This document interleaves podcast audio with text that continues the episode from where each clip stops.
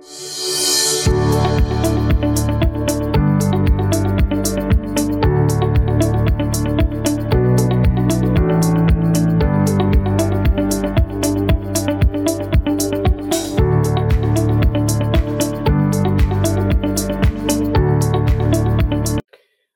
to the Rural Leaders Podcast, where we're sharing stories of inspiration, tools to equip, and momentum to act in your local community. My name is Dana Peterson, and I'm joined by my co host, Richard Fordyce. Richard, it looks like you're a little angelic today. Where are you joining us from? Uh, you know, I, I am Dana. And what's really interesting is we're doing a series on rural connectivity and and and rural broadband and, and those topics. And I did get high speed internet hooked up to my house last week. I'm not there though, however. I am in Jefferson City at the Missouri Soybean Association office in the conference room. And as you indicated, I am an angel today. Um, I have a halo. and I don't know, I don't know how to not have a halo. So um, anyway, that's okay. so yeah. Yeah, so I was so excited uh, on this, um, you know, on this episode to be able to demonstrate my new high-speed internet, and unfortunately, I was not home today. So um, that'll happen next time. Next time, next time. You've been waiting quite some time for that, and it'll be great to be able to share that, particularly while we're in this series on rural connectivity and talking with leaders who are dealing with different aspects of this challenge for rural America. Um, so it's great to to be able to have your personal experience um, during this time. Have you been getting any feedback or or talking with people about the series? I have. Um, you know, a number of people have watched the the the episodes prior to this one, and and I know we want to we want to do one more on on rural connectivity. And uh, you know, the feedback that I've gotten from listeners is that uh, each one of the guests to this point have provided you know some valuable information, um, whether whether to reinforce you know their efforts and the things that they're doing, and and you know to to maybe position them at least in their mind to think that they're certainly headed the right way and their and their priorities are headed in the right direction. Um, but yeah, it's been positive, and I think, you know, I think our guest today, um, you know, is gonna is gonna shed some more light on, you know, this really moment or monumental task of of connecting rural America to high speed internet.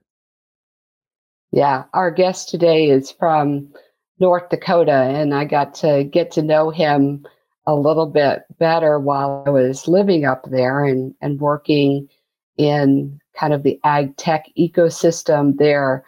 Um, so I'm excited about our episode today. Um, and I'm excited particularly because as we talk about rural America, um, there's some really great things going on in North Dakota, and there's not very many people that live there, right? And so they've really had to step up, and and I'm I'm really excited to share our conversation uh, with Sen- Seth or Arndorfer um, from Dakota Carriers Network. So we'll be back in just a few moments with Seth. When I was in foster care, I never knew when I would have to move. So I always had my suitcase ready to go. Then one day I was adopted. My new parents opened their hearts and home to me. My parents cook my favorite breakfast for me every morning. My parents take me on trips I never thought I would go on. They gave me a home and an even better reason to use that suitcase. My parents aren't perfect, but they're perfect for me. People do some pretty cool things in their 40s and 50s. Why should saving for retirement be any different? So, wherever you are in your retirement savings journey, head to aceyourretirement.org and start chatting with Avo today. That's aceyourretirement.org.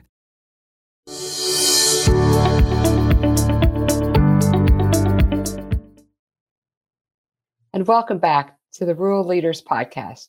We're thrilled to have with us this afternoon our friend and colleague, Seth Arndorfer from the Dakota Carriers Network. Seth, it's great to have you with us. It's great to be here, Dana. Thank you. You're welcome. Hi, yeah, Seth. Thank you. Good afternoon. So Seth's background is is in the t- telecommunications industry in North Dakota. He served in a lot of different roles and currently is the CEO for DCN. Um, and I got to know Seth through his uh, volunteer work with the FCC Precision Agriculture Task Force. And Seth, I know you're engaged in a lot of different national organizations as well. So your role in, in leadership and particularly your role in bringing rural um, America the connectivity that it needs for, for um, this uh, generation is definitely uh, well recognized throughout the industry. So we're thrilled to have you with us. Can you tell us a little bit about what the catalyst was for North Dakota to form Dakota Carrier Network? Well, sure. And uh, yeah, thanks again for the opportunity to visit with you all today. Um, broadband connectivity and and rural connectivity is really near and dear to my heart. Um, this just this coming weekend, I'm going to be heading back home to Hettinger, which is a really small town in southwest North Dakota that is is blessed to have fiber all the way to the farmstead. But um, North Dakota is is leading the country in a lot of different aspects from broadband deployment.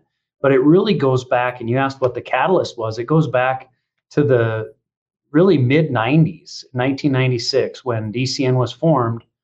The 15 rural um, telephone cooperatives at the time realized that their subscribers, their anchor institutions, we're coming to them and saying, hey, we need to be connected to this thing called the internet.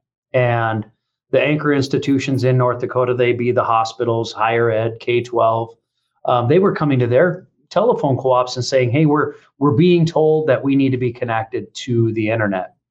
And so these rural co-ops all got together and they said, rather than us all investing in fiber infrastructure to get out to where the, where the internet peering points are, they said, why don't we form one company? We'll tie all of our smaller fiber networks together and collectively buy a single upstream connection.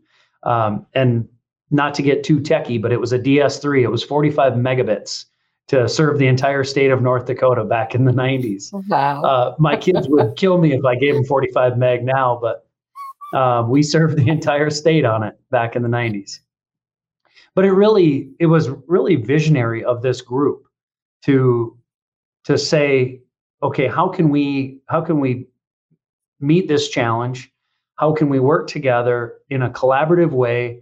Uh, they had i think one of the things that made it really successful too was they had fairly well defined service exchanges boundaries where they didn't have to fear about you know the cannibalization of each other's revenue.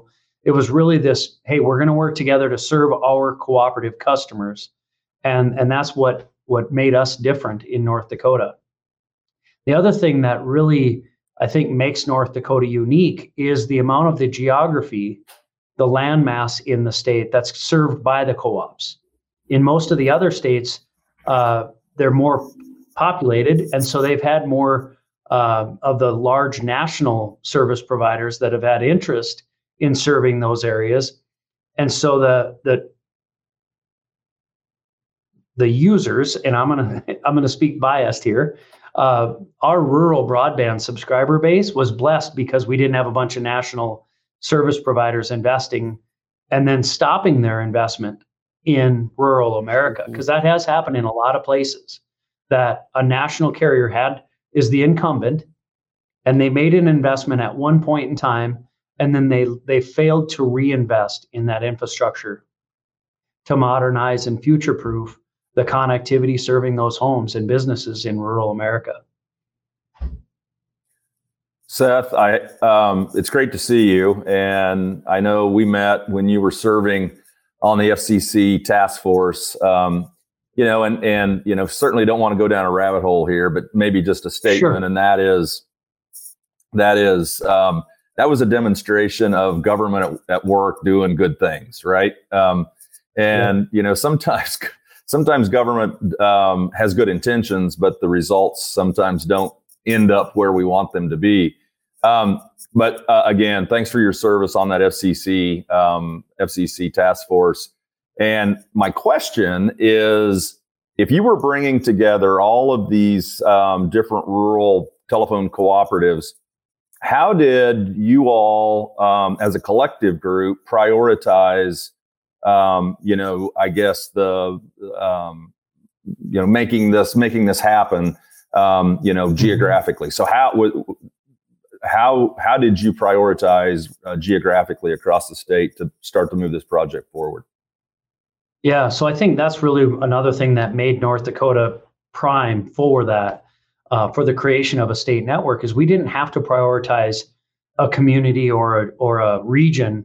We had the co-ops were already serving 85% of the state, and so the second that the backbone, the DCN backbone was was turned up or activated, once we lit that fiber, all of the 15 owner companies were lit up simultaneously because it was built in a ring topology.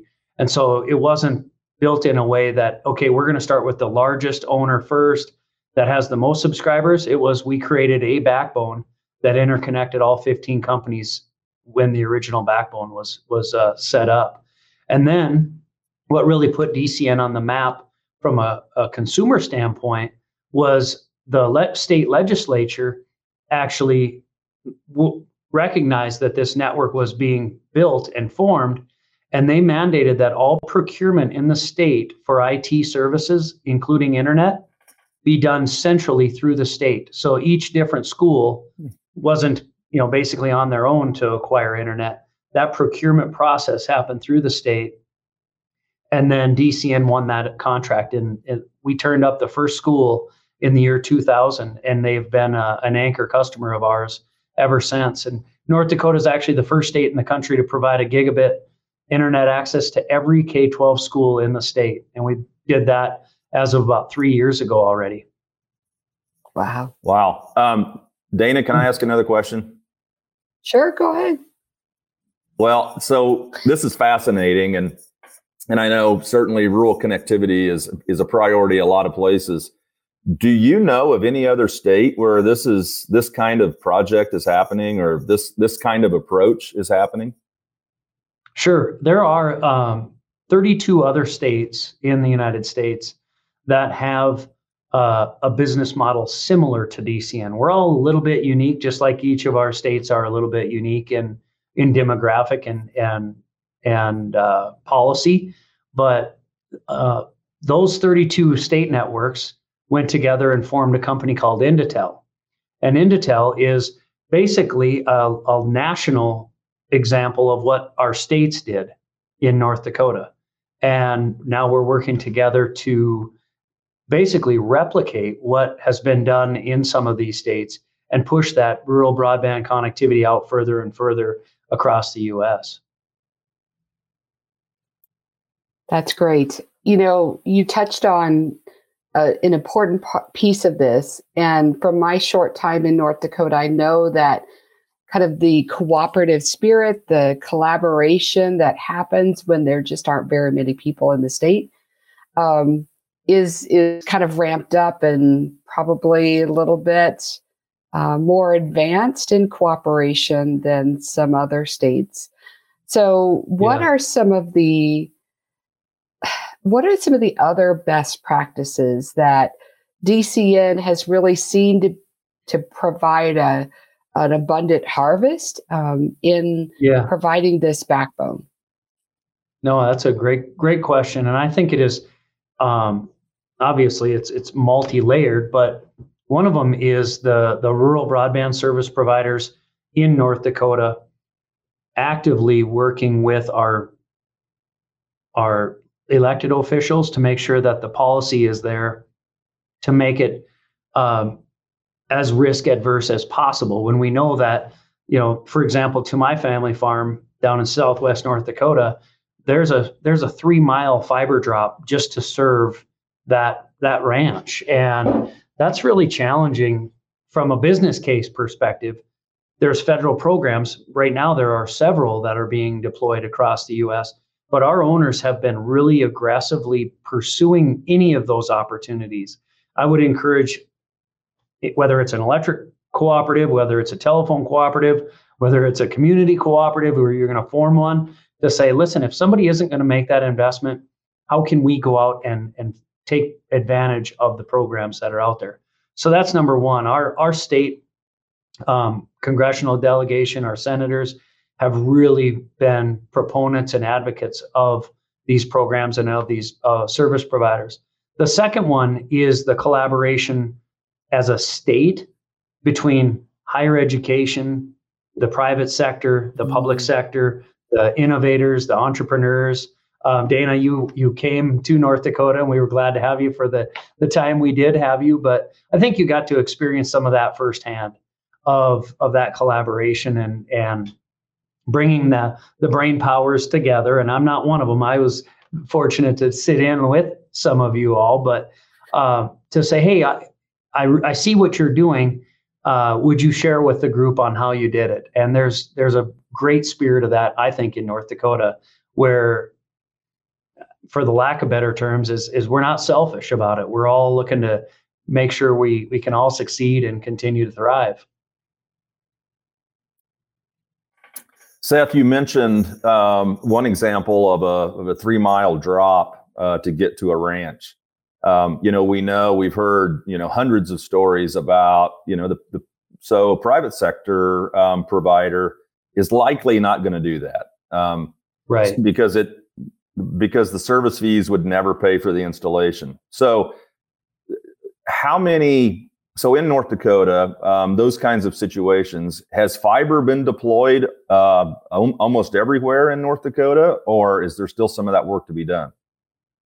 Yeah, that's that's another great question. So during COVID, um, we met because DCN has the state contract. We have a really close working relationship with the Department of Public Instruction, and so we sat down with state government and Department of Public Instruction and said, okay, we have how many students, um, 72,000 students in the state of North Dakota that live outside of what we consider to be our four major metros Bismarck, Fargo, Grand Forks, and Minot. And of those 72,000 kids, how many don't have access to broadband? And so we went through it as a fire drill, but really what came out of it was we already had connectivity, fiber connectivity to over 99% of the homes in the state. Wow. We've identified now we're you know, the number is always changing because DCN's owner, rural broadband service providers are continually connecting people. Um, but the la- at the last check, I think we were just over right around 6,000 addresses identified that do not have fiber broadband capabilities. And so that's we consider that gigabit access. Uh, the FCC determines broadband as as different uh, and significantly lower, which is an argumentative point that I'm not going to get into the weeds on, but I think we need to raise the bar and the expectations of if we're going to make an investment, let's make sure we do it in a way that it's it's future proofed and we're not putting a band-aid on on connectivity. Yeah, you mentioned this need for kind of continual upgrade of this infrastructure and and there are several programs that are out there to fund this in rural America, including the Reconnect program, which I believe is mm-hmm. open right now. Um, and, you know, there are innovations in the way this is being funded. Um, in your kind of roles with the, the Rural Broadband Association and with the FCC, are there some um, some some new innovative funding mechanisms that are really starting to make a difference in uh, bridging the, div- the divide between rural America and urban America? You know, I, I think that there are. Um, there are several different programs. Uh, USDA has been a champion with the the different programs that they've come out with. And then you talked about Reconnect. Um, we have the BEAD program. There's NTIA has a, a, middle mile, which is DCN as a middle mile provider. Um, they have a program that that is making some dollars available for sustainability and affordability of the infrastructure that we have. I, I think that's a really tough question to answer because there's no single one single place where we can all go as service providers to say hey let us let us go after whatever the bucket is. There are multiple buckets and the last thing that anybody wants is is waste. And mm-hmm. we we need transparency. We need accountability that if somebody says that they're going to take a certain dollar amount and invest it in rural America, that they do just that, that they don't just take the money and reinvest it in downtown Denver or or Minneapolis, that the dollars go to actually connect the the last farms and, and homes in the United States. And then we do have outside of North Dakota, there are significant areas of geography that still remain uh, completely unconnected. Hmm. yeah, I, I think absolutely. You know, you did you did say something just a second ago, Seth. I thought that was interesting, and and um, I've not I've not been a part of an organization that has applied for some of the federal funding, um, but I do have friends and um, you know talk about this topic quite a bit. And I think the oversight, yeah. so so from a taxpayer perspective, right? Um, I do think the oversight in these in a lot of these federal programs, the Reconnect one is the one I'm most familiar with, um, is pretty robust. So if those dollars are meant to go to rural America um, and for a specific project, the reporting mechanisms and the things that um, that the grant uh, award winner receives has to follow up and and do a lot of uh, do a lot of reporting to make sure that those dollars did go where they were meant to go. Has that been your experience? It has, you know, and I think um, one of the apprehensions that certain people have had when they apply and look at applying for these dollars is this quote unquote strings that are attached. And some of those strings are the obligation to report and the obligation to uh, divulge what your consumer experience is to a, a testing point to say, hey, if I'm telling you you're getting a gigabit, that you truly do have access to a gigabit. Uh, some people might not like that, but I think it's key. The mapping is another thing that we worked on a lot and continue to at the FCC uh, on the Precision Ag Task Force. Is if a if a service provider says, "Hey, I built fiber to these addresses, so you can consider them served, so nobody else can go after grant dollars," that there's some accountability there, and it's a complex topic when we start talking about serviceable address locations and then take it a step further as it relates to precision agriculture. Now, I don't only want to connect to every farm, I want to connect to every acre to support AI and to uh, support uh, drone technology being deployed and, and autonomous vehicles and the amount of data that we're generating and pushing out to machine learning devices that are in the field the demands are just going to continue to exponentially grow. But I think as a fiber provider, I think one of my concerns is that the decision makers want to jump right to wireless connectivity as the end all be all. But we really can't have robust wireless unless we have fiber densification out into the rural areas of the United States. So to me, it's it's a progression. First, you have to have the fiber backbone, the infrastructure serving the farm or you know the headquarters and the communities, and then we expand off of that with robust wireless technologies. So I think what you're telling us, Seth, is that this infrastructure upgrade process is probably going to take some time and that it um, it's going to take a lot of work to keep up with the the use of of this infrastructure as well.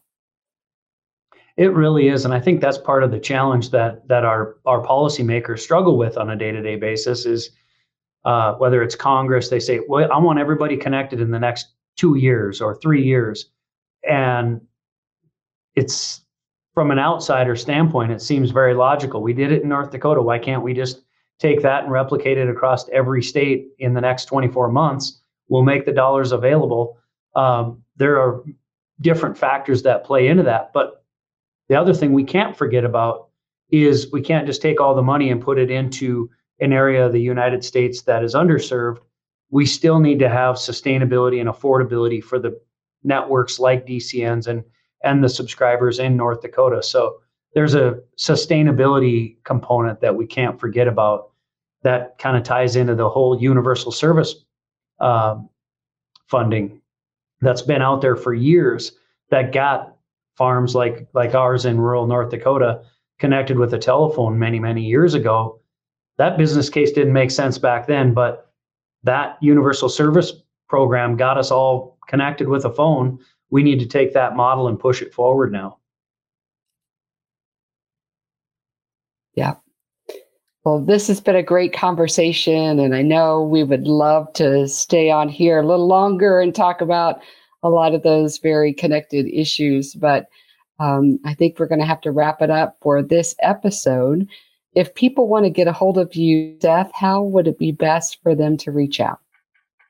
Yeah, go to our website, dakotacarrier.com uh, is probably the best place, or they can email me personally and uh, my last name is spelled a little uniquely. So uh, it's S. Arndorfer at dakotacarrier.com, but we'll, uh, we'll, I'm sure you'll put that in on the, on the links for folks as well. But probably the website, reach out, contact us and, and get a meeting set up both on the, on the consumer standpoint, if you want to do business with DCN, or if you just want to talk to us about your state, maybe going down the steps or talking about creating a statewide network to start tying the your communities together.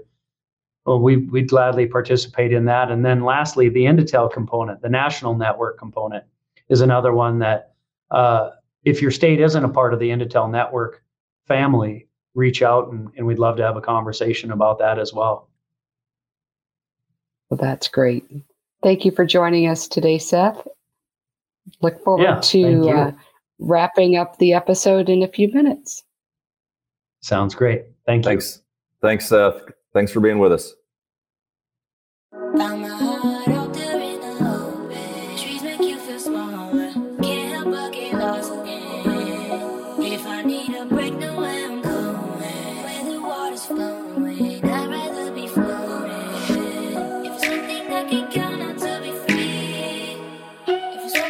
The beat of nature at a park or forest near you.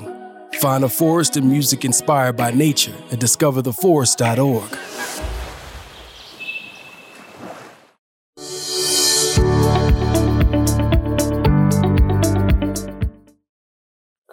Welcome back to the Rural Leaders Podcast. Wow, that was a great conversation with Seth. I just really enjoy um, working with him while I was in North Dakota, but also just his leadership in uh, that state, but also around the country. You know, that was a really good conversation. You know, that was Dana, um, and you know, there's a there's a lot of people. I shouldn't say a lot of people. There are some people in this space that really understand it and can really provide some some resources just from you know their their interest and passion in the topic, but but their experience. And you know, Seth is Seth's one of the best. Like he's, um, you know, we mentioned the FCC task force. Uh, I know, you know, you and I helped um, get names for the FCC task force, and it was uh, it was great to be able to get Seth on that and for him to provide his input and expertise. Um, but yeah, that was a, that was a great session right there. Yeah, you know, I think it's another example of someone who grew up in rural America, um, who learned hard work and uh, the value of connecting with others and collaborating with others. You know, his experience throughout the communications industry within North Dakota um, really proved for a trust, trustworthy career. Um, and now, in his role as CEO of this fiber backbone for the state, he really understands both the um, the technical pieces, the um, the operations of these systems, uh, but also the value of partnerships. You know, he mentioned having the government entities, the schools, the hospitals, all connected, and how having that unified vision for their state to be connected uh, was such an important piece or catalyst um, to taking the leap and, and forming DCN. Um, that collaboration is definitely something I experienced while I was in North Dakota, and um, you know really appreciated him sharing those best practices. Yeah, I, you know, I think um, you know as we uh, this was the third um, episode in our series on rural connectivity, and I think I mean I think Seth certainly brought some some very valuable information and insight uh, about the topic. And you know, uh, as he as he said, he shared his his contact information, and absolutely, you know, folks that um, are interested in you know learning more about what the Dakota Carriers Network has been able to accomplish, I think should reach out to Seth. You know, one of the questions I didn't ask him, Dana, you would know the answer to this, but as we've as we've gone through this, we've talked about you know underserved areas and what is the best map? I hate to put you on the spot, but who has the best map that folks could go look at to see where um, where whether they're in an underserved area, see if if if where their geography is, see if it's actually right. Where, where would you ask right. folks to do uh, to go see that? So the national map that's used is through the Department of Commerce at, at the national level um, through an agency called NTIA. Um, and there's been a lot of discussion around the um, how accurate the map is, whether the reporting systems from the different providers are giving the information that's needed, whether there's actually a connection from the users of the system into that mapping uh, technology. There's a lot of, of issues there, but that would be a great episode, actually, because there are some great um, states uh, doing this. And so, Richard, I think you maybe um, put some focus on, on what we might look for for our next episode. Um, but, you know, we'd love to hear back from everyone out um, there listening as well. There's a ton of, of intellectual property um, that's listening to this podcast. So we want to hear from you. Um, listeners can contact us at Dana at the Rural Leaders Podcast or Richard at the Rural Leaders Podcast. Um, and, and, until our next episode, Richard, I really look forward to um, just building up rural leaders around the country, um, that we are sharing stories of inspiration, tools to equip, and hopefully giving you the momentum to act in your community. Thanks for joining us, and we'll see you next time.